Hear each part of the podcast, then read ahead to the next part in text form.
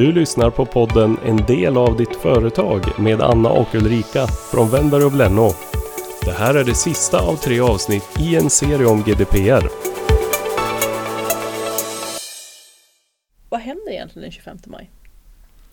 Det är inte domedagen i alla fall. Det vi vet är att 25 maj då träder ju dataskyddsförordningen i kraft och ett nytt regelverk som gäller. Mm. Datainspektionen kan komma på inspektion. Troligtvis så gör de det inte.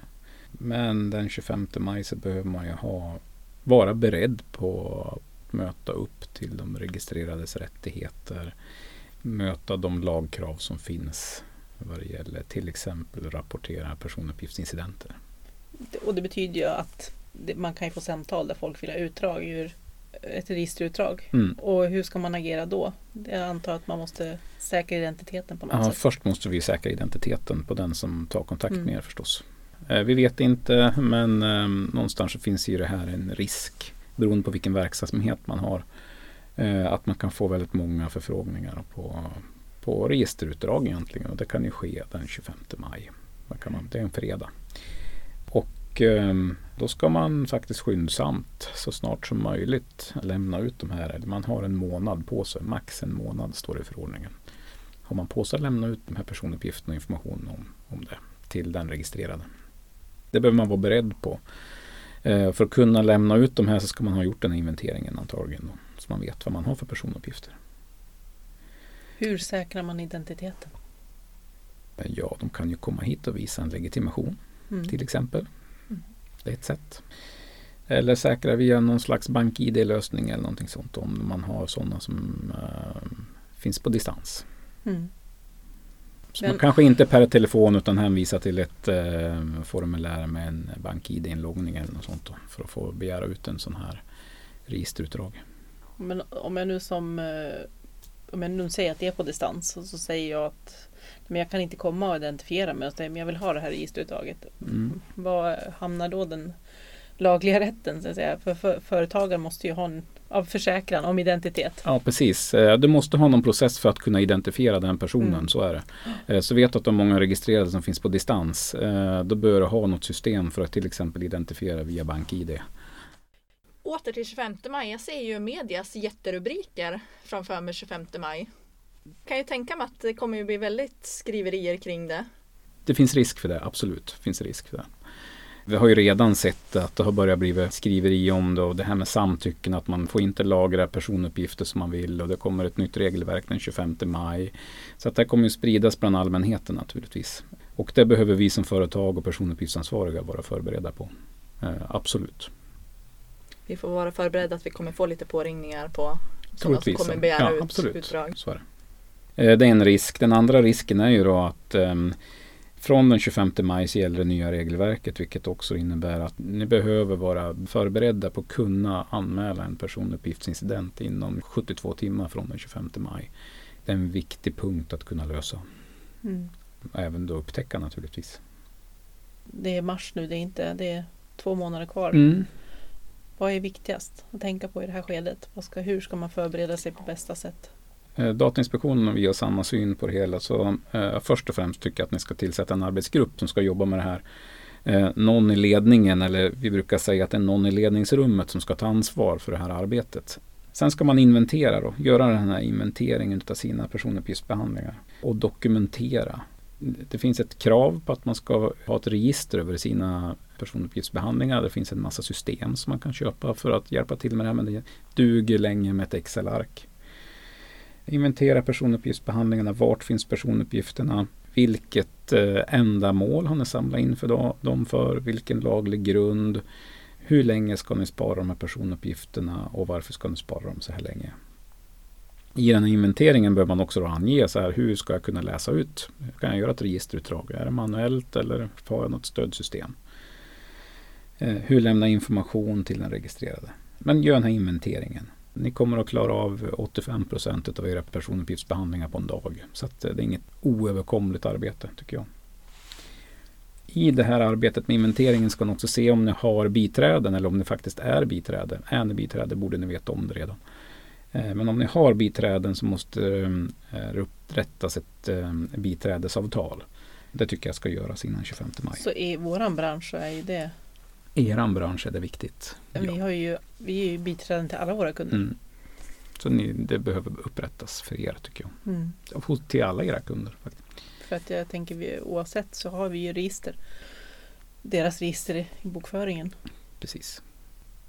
Se till att ni kan hantera det här med personuppgiftsincidenter, det sa vi sedan tidigare. Att ni har en process och eh, vet hur man agerar. Eh, Ni ska också kunna hitta igen eller identifiera att ni har eh, en personuppgiftsincident. Så att ni måste se till att ni skyddar personuppgifterna och eh, ser om, kan upptäcka om ni får ett intrång. Och då det här ha beredskap för, för begäran om registerutdrag också. Så Ja. det, det är viktigt inför 25 maj. Då kommer vi tillbaka till det här, om någon begär ett, ett registerutdrag. Får jag mejla det till, till den här då? Om jag nu har säkert identiteten och de har gett mig en mejladress. Du ska kunna lämna det elektroniskt och du, du, du borde kunna mejla det. Man får väl förutsätta om du identifierar den när de har uppgett en e- e-postadress så borde du kunna skicka det dit. Men sen måste vi radera meddelandet. Ja, så kan det vara. Mm. Ja, mm. Och sen behöver man väl också sett göra en policy på företaget vad som gäller så att alla i, i Absolut. personalen Ehm, känner, någonting- tar del av den policyn Ehm, tänker jag. Och policy kan man ju ha på många sätt. Eh, Vi brukar säga att till den 25 maj behöver man också ha gjort en in- integritetspolicy eller en personuppgiftspolicy. Dels en för dina medarbetare, de anställda på ert företag. Då blir det också lite grann av en utbildning om vad det här innebär. Men skriv också en policy eller rutiner på hur ska jag jobba med personuppgifter? Hur ska jag jobba med e-post? Hur ska jag jobba med fritextfält? Hur ska jag skriva i olika dokument eller olika system. Så att man har en, en information till alla anställda. Det tycker jag är viktigt också. Det är bra att göra. Sen tänkte jag lite, om man tänker framåt. Efter den 25 finns det ju ett liv fortfarande. Mm. Och hur var, det här måste man vara ett levande dokument antar jag, hur man hanterar det här. Att Ja, man hela den här processen måste vara levande. Så. Mm. Jag brukar jämföra det med systematiskt arbetsmiljöarbete. Som vi, vi har alltid med oss det i, i åtanke och vi har satt upp rutiner för hur man jobbar med, med arbetsmiljöarbete. Så ska vi också göra med personuppgifter. Mm. när vi gör en handlingsplan så ska man ju då se hur man blir compliant eller hur man uppfyller det här och även hur man förblir compliant. Hur Ja, jobbar vi med det. det framåt? Så det här är inte någonting man sätter upp en aktivitetsplan och är färdig till 25 maj utan det här ska man jobba med framåt. Och det finns hjälp att få. Det finns hjälp att få. Eh, Det finns mycket hjälp på webben. Det är många av oss som har för mycket att göra naturligtvis. Så man kanske behöver hjälp med det här. Hur dokumenterar jag ner policyn och beskriver dem? Hur gör jag lag- bedömningen av den lagliga grunden? Och det kan vi hjälpa till med. Mm. Det är många som kan hjälpa till med det. Ja, det finns ju konsulter man kan anlita. absolut. Mm.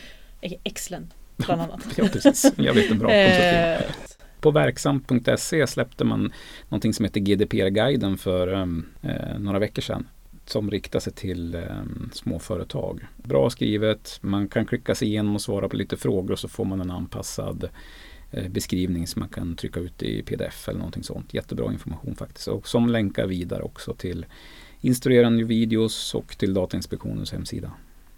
Man måste lägga lite tid på det. Då. Eh, Den här GDPR-guiden är väldigt, eh, den, den fixar man på en kvart att läsa igenom. Så att, eh, den är jättebra.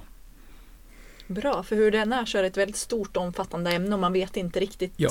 hur berör... Ja, man måste göra sig en liten riskbedömning Mm, tycker jag. hur Så, så vad, vad händer om man bryter mot reglerna eller inte följer reglerna egentligen? Mm. Och vi har nämnt tidigare, vad tar vi för risk? Ja, vad har Datainspektionen, vad har de för verktyg? Ja, de kan göra en tillsyn. De kan komma med ett föreläggande, reprimand, komma med någon varning och till slut så kan man komma upp i de här administrativa sanktionsavgifterna eller böterna. De pengarna går till Datainspektionen. Sen har ju den registrerade också möjligheter.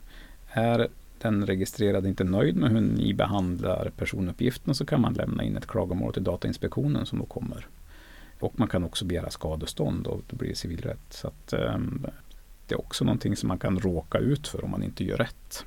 Man kan också ha i åtanke att behandla personuppgifterna enligt regelverket. Det handlar ju om att ha ett förtroende för sina kunder och leverantörer också. Så att, eh, det är inte bara risken att eh, man eh, sprider integritetskänsliga personuppgifter. Det handlar om förtroende. Här. Att man jobbar rätt och korrekt. Och vi kan väl än en gång betona att det gäller alla företagare. Mm. Eh, enskilda Precis. firmor, aktiebolag, handelsbolag. Mm. Ingen, det är Föreningar. föreningar, ideella föreningar. Mm. Mm. Ja, Det här var ingen djupdykning men i alla fall en eh, första information. Och för er som lyssnar så får ni gärna kontakta oss på Wemberg Blenno så hjälper vi till. Vi har bra stöd i vår samarbetspartner Excellent. Tack så mycket Lennart för att du kom hit. Mm, tack, Tackar. tack så mycket.